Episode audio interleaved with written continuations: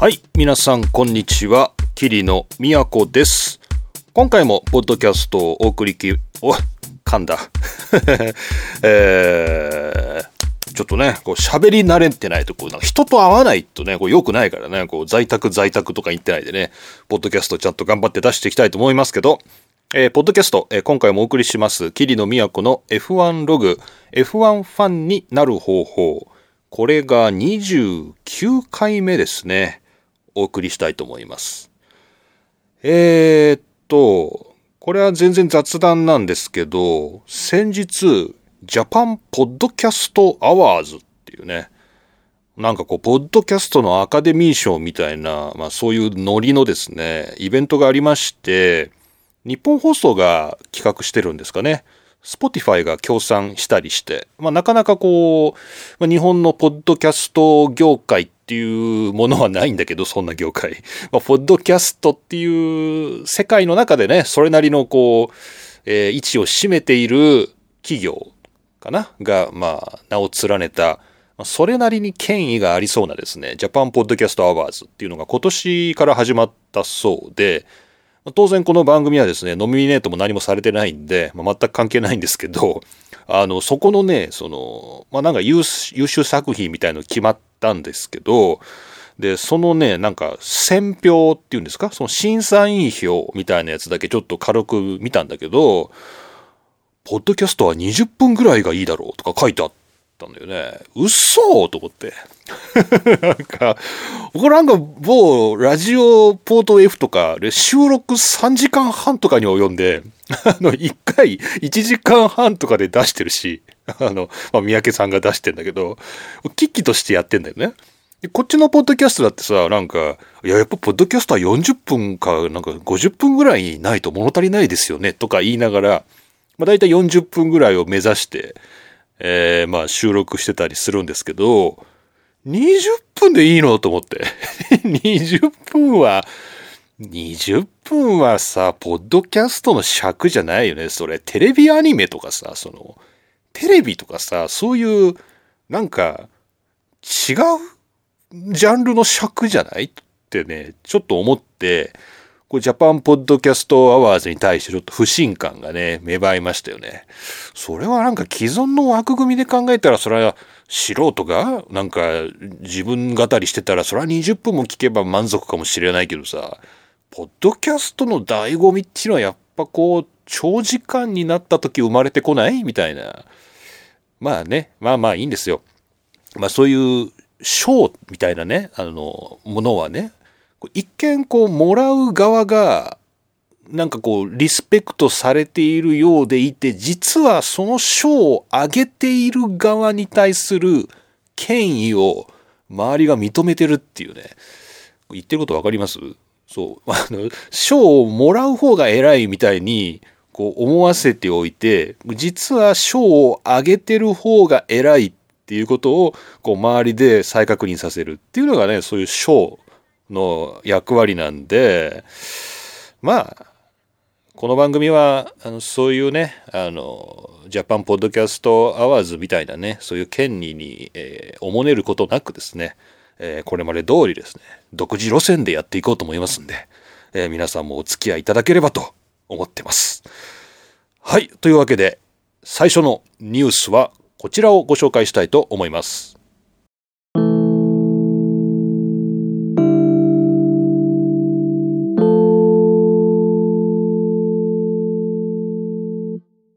にせんにじゅうねん エフワン は非選手権イベントとして開催するほかないと元王者ジャック・ビルヌーブ。はい、というわけでね、そういう権威に対してですね喧嘩を打っていく、えー、ファイティングスタイルといえばですね、ジャック・ビルヌーブということで、いや頼りになるなジャックはっていうね、こういう時になんかこう物申したい系のコメントが欲しい時には多分みんなジャック・ビルヌーブのとこ行くんだろうねっていうね、まあ、そういう、えー、人になってますジャック・ビルヌーブ。こちらですねオートスポーツウェブでしがつむいかに掲載されていた記事です。えー、現在 エフワン は、えー、なんとかにせんにじゅうねんの選手権をですね成立させようということで、まあ、いろいろ、えー、動いているところだと思うんですが、まあ、もう無理じゃないっていうできないでしょっていうコメントがこのジャック・ビルヌーブが言ってたよっていうか、えー、メディアがそれを聞いてきたよっていうですね、そういう記事でいろんなメディアに流通していると思います。非選手権イベントとしてというふうに言ってますね。ちょっとこの記事ご紹介しましょう。せんきゅうひゃくきゅうじゅうななねんの エフワン 世界チャンピオンジャック・ビルヌーブ、うーんまあそうだね、ウィリアムズでねきゅうじゅうななねんでしたかね。えーまあ、現在までのところはっせんまで延期あるいは中止となっていて、その先カナダ、あそれでジャック・ビルヌーブなのかな、カナダ人だもんね、えー、カナダグランプリも中止になる可能性があって、その先フランス、オーストリア、さらにイギリスっていうところも極めて怪しいと、えーまあ、そういう状況です。そういう状況でジャック・ビルヌーブはこう言っています。パンデミックが収束し、世界が通常の状態に戻り、グランプリが開催できるようになったとしても、レースの準備にはまた時間がかかると。まあそうですね、えー、そうなりますと、まあ、仮にヨーロッパなどですねパンデミックが収束したとしても、くがつ以降のレースっていうのが果たしていつから準備できるんだっていうとね、それは判断ができないんじゃないかということで、選手権はもうないと、まああのえー、提案しています。選手権が半分になるっていうよりも、こうなんか特別なイベント、こうルマンにじゅうよじかんとかインディごひゃくとかですね、まあ、そういうものをここで例に挙げていて、まあ、なんかレースはするんだけど、なんか選手権が開催されるっていうよりは、そういうなんか特別イベントみたいなものが開催されるっていう、そういう形ににせんにじゅうねんの エフワン は、まあ、もしあるとすればね、そういうものになるんじゃないのかっていう、まあ、そんな提案ですということですね。なので記事読んでみたら意外と建設的な話で、意外と、意外とって言っちゃいけないんだけど、意外と建設的なこと言ってますね、ビルヌーブがね。もうやめらやめだとか言うんじゃなくて、やるとしても、まあこれだけ準備の時間がかかるし、まあ、選手権って言うんじゃなくて、こうビッグなグランドスラムみたいなでっかいの、まあ仮にやるならいくつかみたいな、そういう形になるんじゃないの？で、それは選手権とは言えないから、今までみたいなワールドチャンピオンが出るっていうよりは、インディごひゃくウィナーみたいなね、まあ、そんなようなことが エフワン のいくつかのレースで生まれるんじゃないのっていう、多分そんなところなんでしょうね。いやーどうなるんだろうね。まあね、ちょっとこうわかんないですよね。日本なんか日本の中でもだいぶ温度差があるような気がしてて、なんかテレビのニュースではね、こう首都圏とかね、こう大都市部のね、えー、話題とか、あとなんかすごい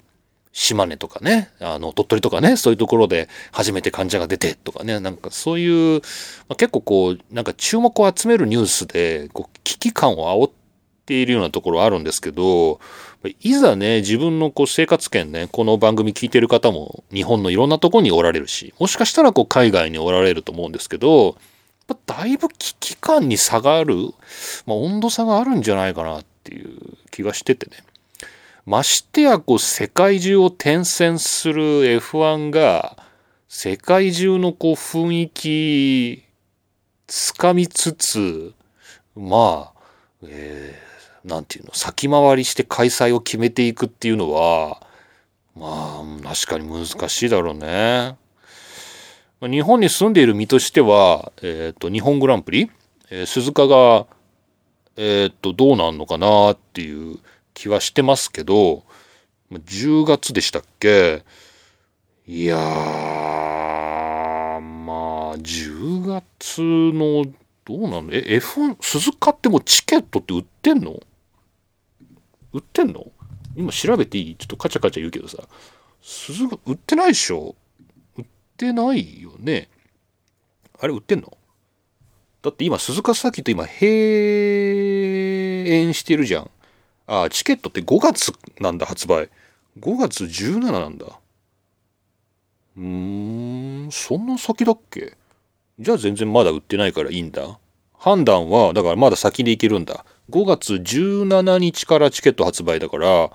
まあ、それまでは、えー、まあ考えることができるらしいけど、まあ、それにしたってさ、ごがつのじゅうしちにちでさ、ごかげつごのじゅうがつの予測ってできないよね。でも準備をするためにはそれぐらいの期間があってか、もっと長くやってるわけだから、まあ、いきなりこうパンデミックが終わったからって言ってこのグランプリやりますっていうわけにはいかないもんね。だから見切り発車せざるを得ないと。で、そういうのは無理でしょっていうのがこのジャック・ビルヌーヴの意見ですよね。おっしゃる通りおっしゃる通りおっしゃる通りなんですけど、あのー、まあこのジャック・ビルヌーヴの意見はですね、いろんなこう大人の都合をなかったことにというか、こういろんなですね大人の都合を、まあ、そんなものは関係ないんだっていうふうに、あのー、受け流した上でのコメントなんで、もう全くの正論なんですけど、まあ、今なんかこうロス・ブラウンとかね、あの今リバティ側の人ですかね、あの人は、えーまあ、なんとかですね無観客試合でもやって選手権を成立させたいとかね、今すごい、えー、言ってますけど、いろいろあのーまあ、あれは本当大人の事情ですよね。どうしてもやらないと、やらないと、選手権やらないと、お金が入ってこないっていう、まあ、本当サーカスの興行を回してる側の意見だよね。まあ、そこかな、大人の意見って、まあ、主には。まあ、エフワン、エフアイエー としては多分、まあ、いちねん エフワン がなくても、まあ、多分いいんだろうなっていうのは、まあ、毎回ここで話してる話なんですけど、まあ、リバティ側のね、今後こう対応に注目ってとこですかね。はい。まあビルヌーヴの栄一ってことはごもっともということでですね、えー、まあどんなことになるのかなっていうのはちょっと注目していこうと思ってます。エフワン バーチャルグランプリだいに戦オーストラリア、フェラーリのルクレールが今季初優勝。バトンは本当のレースより難しかった。はい。というわけで、こちらもオートスポーツウェブのえ記事をご紹介してます。エフワン バーチャルグランプリだいに戦オーストラリア。まあ、えっと、オーストラリア、まあ、ややこしいんですけど、実際はベトナムグランプリなんですけど、ベトナムのサーキットが エフワンにせんじゅうきゅう という、このバーチャルグランプリで使っているゲームソフトの中にまだ入ってないんで、代わりにオーストラリアのサーキットを使いましたっていうことでね、エフワン バーチャルグランプリはだいに戦がオーストラリア。ここでルクレールが優勝というね、そういうニュースです。しがつむいかですね。にせんにじゅうねんしがつむいかの記事です。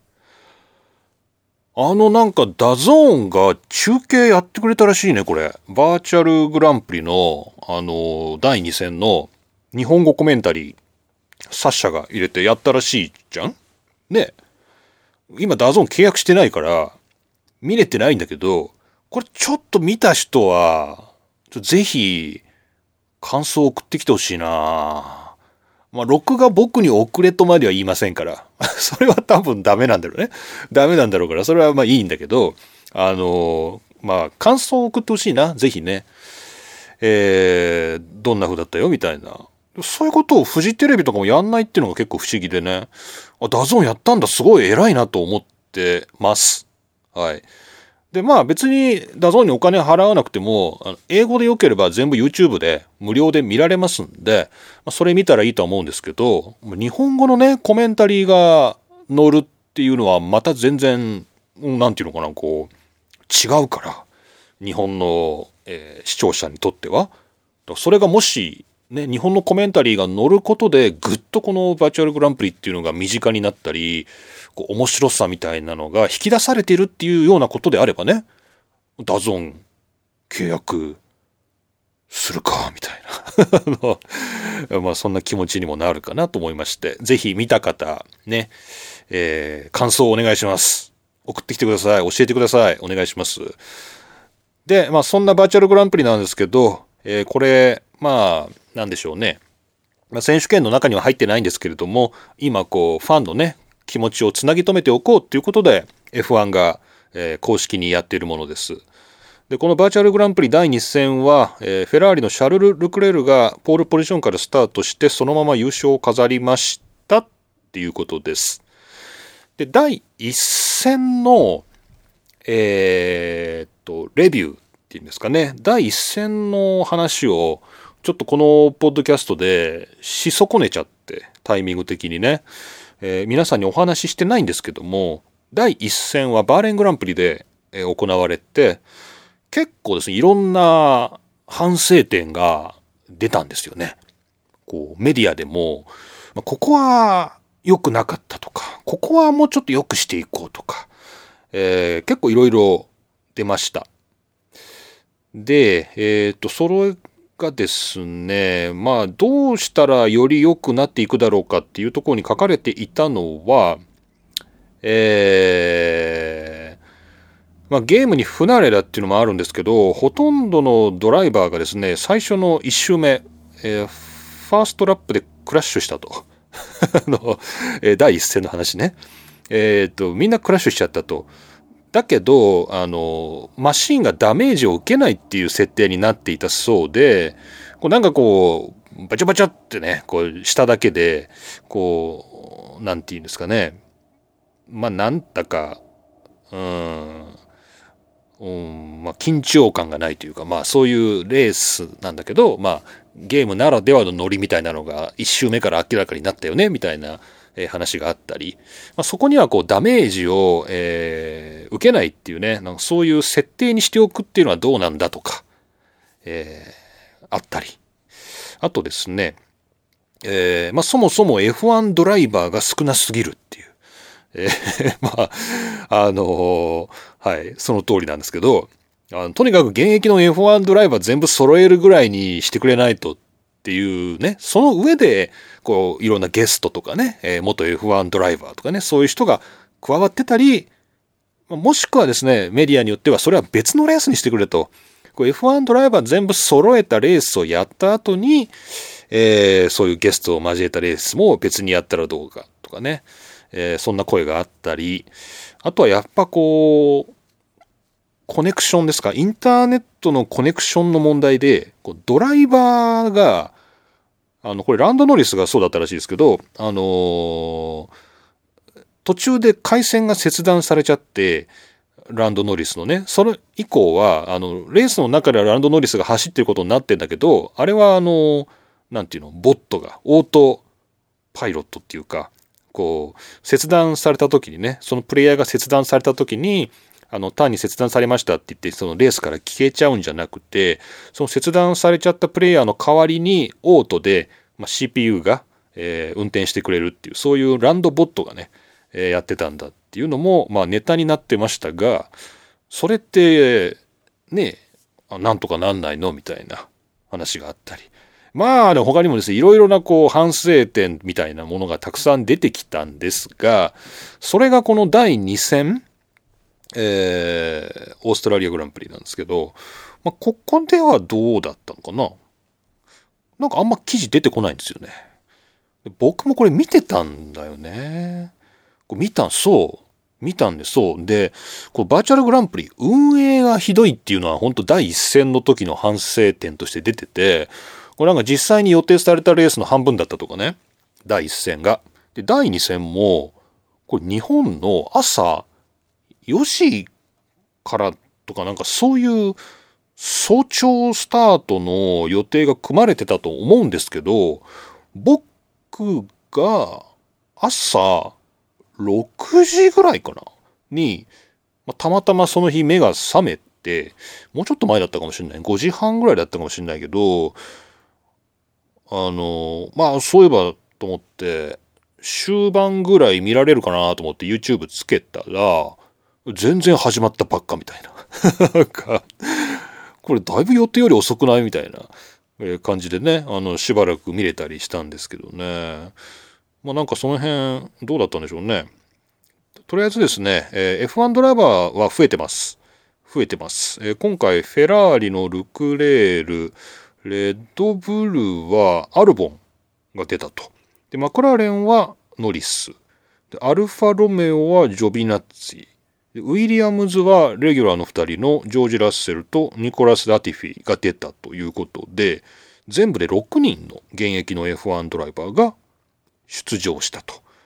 でさらに元 エフワン ドライバーのゲストとしてはジェンソン・バトン、うん、バトンね、あとは、えー、バンドーン、ストフェル・バンドーン、さらにはグティエレスも出たと、ステバン・グティエレス、そしてアンソニー・デイビッドソン、さらにジョニー・ハーバート、ジョニー・ハーバートこれいいよな、ネタ枠だよな、ジョニー・ハーバート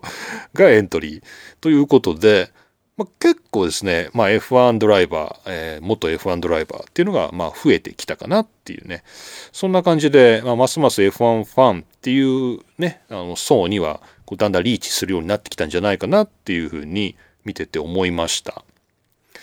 でルクレールはあれだね、弟がいるんだね、えー、フェラーリはルクレール兄弟が走ってて、これちょっと面白いでしょ、ちょっと見てみたいじゃない。えー、っとこれなんだよ、記事だとアーサーって書いてあるけど、アーサー・ルクレールってアルトゥール、アルトゥールっていうのかな、アルアーサー英語だよね、うん、なんかね、まあそういうルクレールの弟が出てたりとか、まあ、結構面白いかなという感じになってますので、えー、まあ皆さんちょっと見てみたらいいんじゃないかなっていうことになってます。でこれ YouTube で見られますんでね、英語ですけど、まあまあまあいいんじゃないかなと、えー、見てみるのもいいんじゃないかな、ただだしみたいな感じです。一つだけね、でもねちょっとね文句があるんだよね。あのこれねゲーム画面なんですよね。ゲーム画面なんで多分なんですけど、実際のレースの中継よりもテロップとか順位表示が細かいんですよ。字がちっちゃいでね、朝ね寝起きとかで寝床でこうスマホでろくインチぐらいの画面ね、スマホで見ると細かすぎて順位表示とか見えないんですよなんか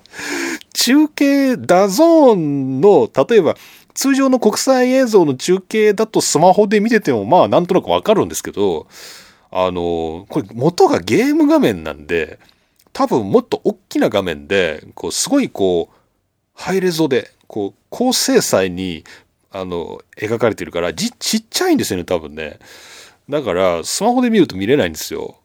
これ結構僕のあのあんま周りで言われてない、あの世界的にどこでも言われてない批判っていうか反省点として僕挙げたいんですけど、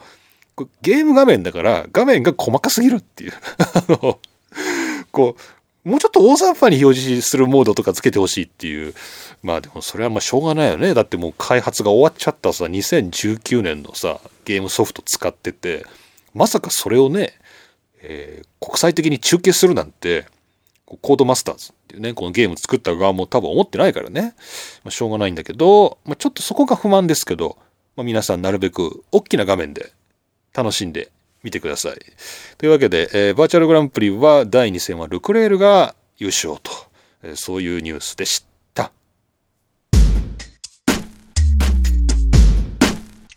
動物の権利を提唱するハミルトン、ロックダウン生活を通して檻の中の動物の気持ちを考えて。いやーやっぱルイスはね面白いね、えー、いいこと言うなと思ってます。こちらオートスポーツウェブのしがついつかの記事、ルイス・ハミルトンがこの新型コロナウイルスのロックダウン生活を経験している人たち、まあ、僕らですね、僕らに対して自分たちが閉じ込められているっていう気持ちが分かったかとね、普段こう動物園とかサーカスとかそういう檻の中で飼育されている動物がどんな気持ちか、今家に閉じ込められているんだからわかるよねっていうね、そういう発言をしていますっていうものです。うーん、なかなかねこういうものが エフワン のメディアっていうの、モータースポーツのメディアに出てくるっていうのは、まあ、なかなか面白いなって思ったのはね、まあ、読んでみると何ら エフワン に関係のない記事なんだよね単にこう発言しているのがルイス・ハミルトンだっていうだけの話で、よくこれ エフワン のメディアに載ったなみたい な, なんかそういうあの新鮮な驚きもあって、えー、あえて紹介しました。だからあんま エフワン 関係ないかもね。ただこのポッドキャストではだいじゅうさんかいめでハミルトンがヴィーガンだっていうね、菜食主義者だっていうお話をしてますから、その流れで聞けば、ああまあハミルトンがこういう動物の権利、えー、っていうものをね、こう考えてほしいんだっていうのは、そりゃそうだよなみたいな、まあ、そういう納得感っていうのはあるよね。一貫してるなみたいな、そんな感じなんですよね。で、まあ、せっかくここで、えー、ルイスがこういう問題提起をしてくれたんで、このポッドキャストでもね、ちょっとルイスの援護射撃をしたいと思ってます。っていうのもね、僕はこのポッドキャストでルイスがヴィーガンでっていうのを結構衝撃を持って受け止めてみんなに紹介したんですね。それがじゅうさんかいめのやつなんですけど、うわ、そうなんだと思って、で、実際自分の周りでも、そういえば、イギリス人で、あ、そうだ、ビーガンいるなーとかね、いたなーとか、いろんなことを思い出したりして、結構考えるところもあって、結構積極的に、なんていうのかな、前向きに菜食主義みたいなものを、えー、調べ始めたんですよね。まあ、調べ始めたっていうと大げさですけど、日常的に目に飛び込んでくる情報の中で、今まで全部スルーしてたビーガンとか、えー、菜食主義とか、あと最近のニュースだとお肉を培養するっていうのかな、えー、動物から取るんじゃなくて、こう試験管の中で、えー、お肉を培養してそれを食用にするっていう、そういう動きもあったりして、結構ね、このこのヴィーガンみたいなねワードで日常のニュースを引っ掛けるようになると、結構今までと違う世界が見えてきたんですよね。で、これはもう世界的にはもう周回遅れぐらいの認識になっちゃってると思うんだけど、当たり前って意味でね。僕が結構驚いたのが、菜食主義っていうのは、こういうハミルトンみたいなちょっとひねくれたやつってひどい言い方な、あの、こういうちょっとなんか、あ、意識高いよねみたいな人とか、あのー、ちょっと精神世界入っちゃってるみたいなね、こう、えー、まあ、ちょっと一昔前だと、まあ、イマジンを歌いながらあの自然と一体化しようとするみたいな、なんかそういう、えー、精神世界に足を踏み入れちゃっている人とか、まあそういうちょっと変わった人が愛好するあのオルタナティブな文化っていうのが、なんとなく菜食主義っていうものが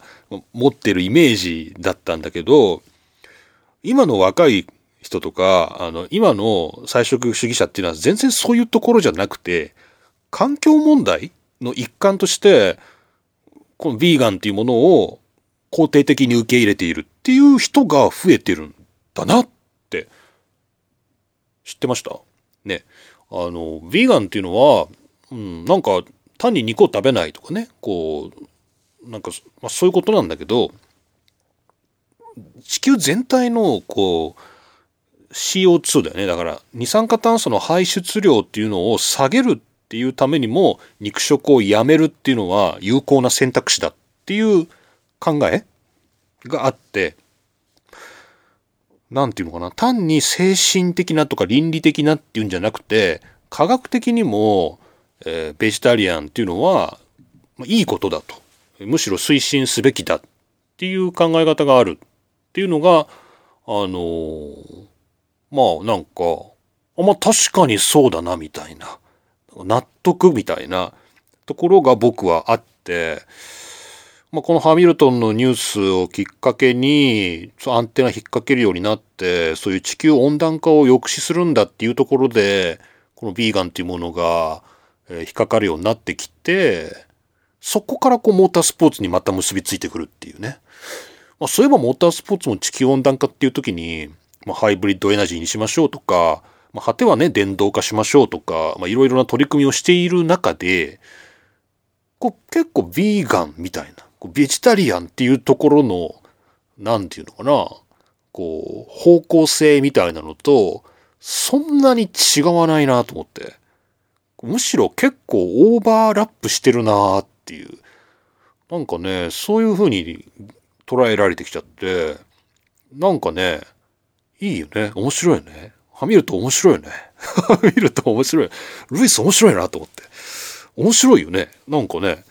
だから彼が エフワン ドライバーがヴィーガンだっていうのは今んとこ多分ルイス・ハミルトンしかいないと思うんですけど、むしろなんかライフスタイル的にはこれからの エフワン を背負って立ってるなみたいな、なんかね、それぐらいの感じになってきた。環境問題のためっていうのを考えた時にもルイスすごいいいんじゃないみたいな、イケてんじゃないみたいな、そんな風に思ってますっていうそれだけの話なんだけど、ちょっと皆さんもね、あのー、今までね、あんまりこうベジタリアンっていうものに対していいイメージを持ってないというか、あ、まあそういうのが好きな人もいるよねみたいな風に捉えてたと思うんだけど、まあ、人口がどんどん増えてきて、うん、地球温暖化はもう本当にこれはマジでやばいと、どうしたらいいんだっていう時に、結構現実的な選択として菜食主義っていうものが提案されるっていう日も近いなと思ってますので、ルイス頑張ってくださいっていうねそんなお話でした。まあこれからね、ちょっと今年は エフワン グランプリがね、選手権開催されるのかどうかよくわからないっていうような状況ではあるけれども、結構ねこう エフワン を見てほしいっていうね、あのそういう層っていうのは案外こう地球温暖化に関して意識が高かったりとかね、あの結構そういう層がね、新たに開拓できないかっていうふうに多分リバティも思っていろいろ取り組んでると思うんですけど、結構ハミルトンは大事なキャラクターだなと、そういう意味でも思ったりしました。さて、次はお便りを紹介していきたいと思います。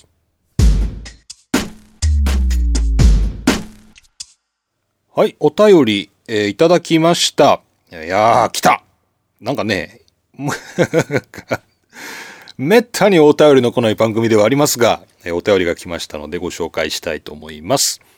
こちら、えー、流しのたかさんです。ありがとうございます。普通のお便りいただいております。桐野さん、こんばんは。こんばんは。開幕戦をゆっくり見ようかと思っていた時間にこれを書いています。あ、なんかね、ちょっとね、前にだいぶ前にこれ送ってくれたみたいなんだけど、僕のとこに届いてなくて、これまずいよね。これもしかしたら他にも送ったはずなんだけど、読まれないと思ってる人いるかもしれないんだけど、届いてないですね、僕のとこにね。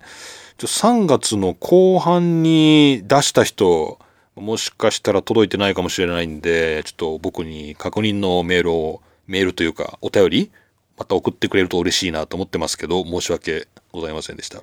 ということで、えー、さんがつじゅうごにちに送っていただいたはずのものが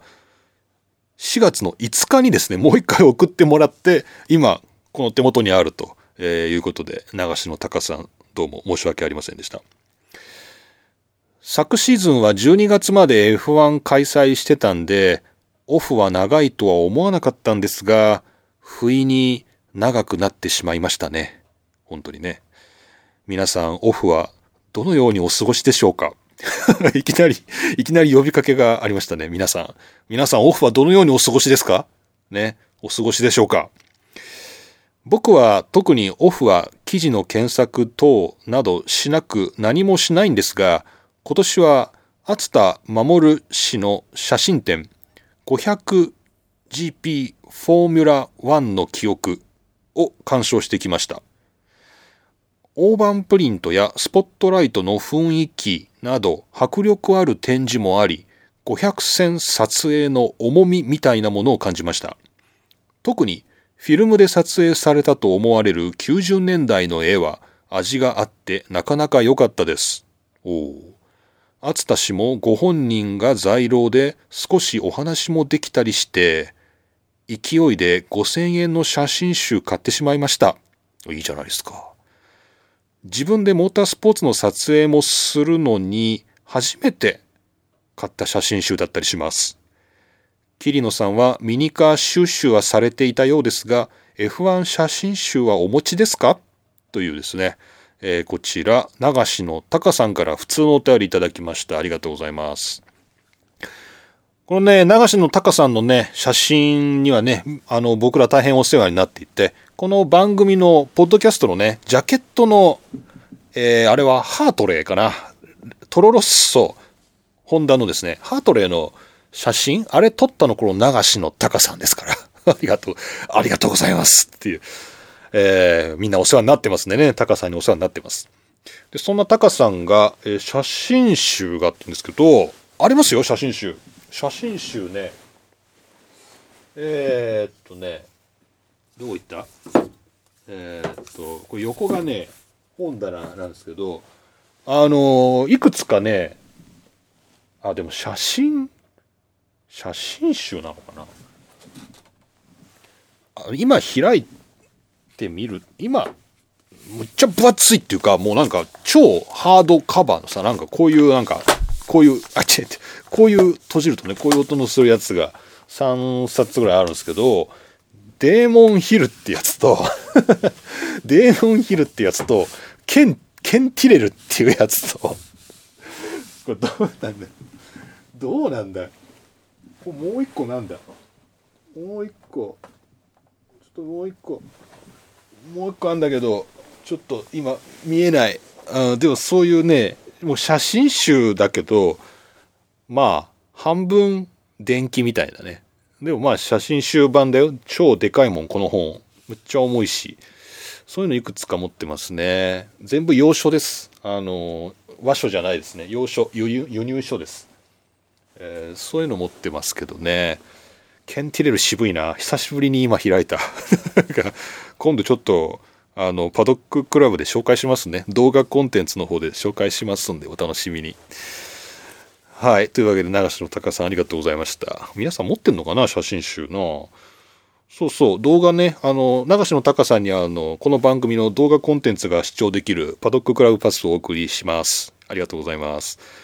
えー、そちらで紹介していきたいと思います。ミニカーもね、そうだよね、ミニカーもね、動画で紹介した方がいいよね。こうブラバムのデーモンヒルガーとか言ってるぐらいだったらね、あのー、動画で共有した方がいいよね。こういうミニカーがあってみたいな。それだ、それそれやっていこう。あと エフワン の本本ね、本もね結構ねあるんだよね、変なのが。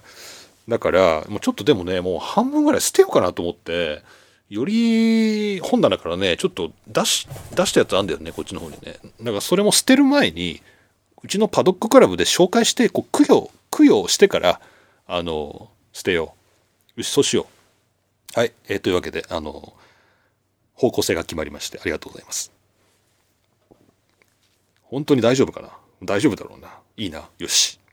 はい。というわけで、えー、番組宛てのお便りは専用ホームページからお送りください。えー、番組のリンクからね、専用ホームページあると思います。そちらからお便りが送れますので、ぜひお送りください。えー、お便り送っていただきますと、番組の動画コンテンツが視聴できるパドッククラブパスがもらえます。で、こちらで、えー、さらにですね、マニアックなコンテンツ、ないしはですね、非常に気が抜けたコンテンツをですね、内輪受けで、楽しんでいただけるという、まあ、そういう特典がついてますので、ぜひお便りをお送りください。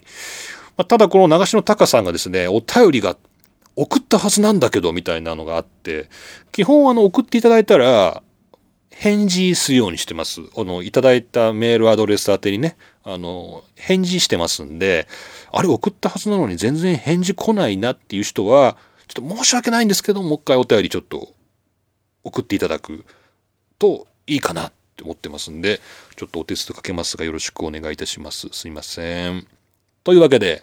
お便りのコーナーでした。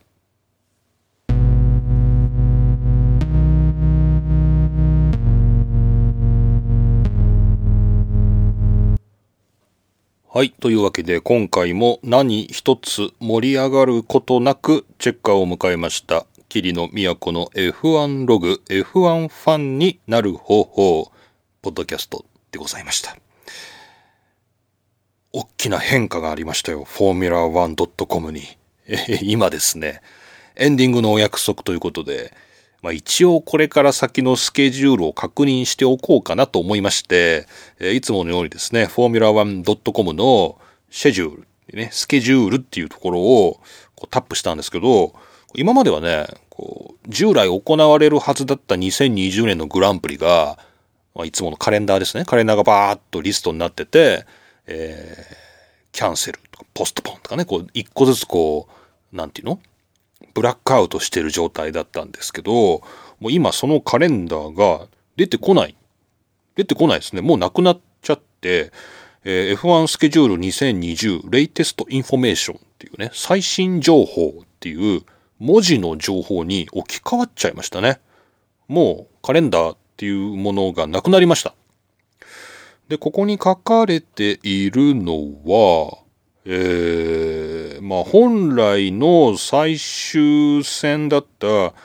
じゅういちがつのにじゅうくにちを超えてレースが、えー、の伸びるかもってシーズンが伸びるかもしれませんっていうことと、えー、あと今まあ今現在ね、あの調整中ですっていう、まあ主にそのふたつで、もし、えー、これまでのグランプリでチケットを持ってる人ね、ファンの人はその延期されたスケジュールの方でもそのチケットは使えるようにするので、そのまま持っといてくださいと。でもちろん、えー、今後返金にも応じていく予定ですっていうね、まあそんなようなことが書かれています。だからなんかもうここを見る限りでは現状白紙みたいな、にせんにじゅうねん白紙っていうね感じになってます。困った困ったね、そんな感じになってますので、はい、えー、次がどうなるのかは分かりません。ただあれだよね、バーチャルグランプリは多分やるんだよね。ちょっとそれ見とけばよかったのに、今見る？またまたここで見んだっていう。バえっとあれなんだっけ、正式には エフワン バーバーチャル ジーピー さあなんて書けんだろう。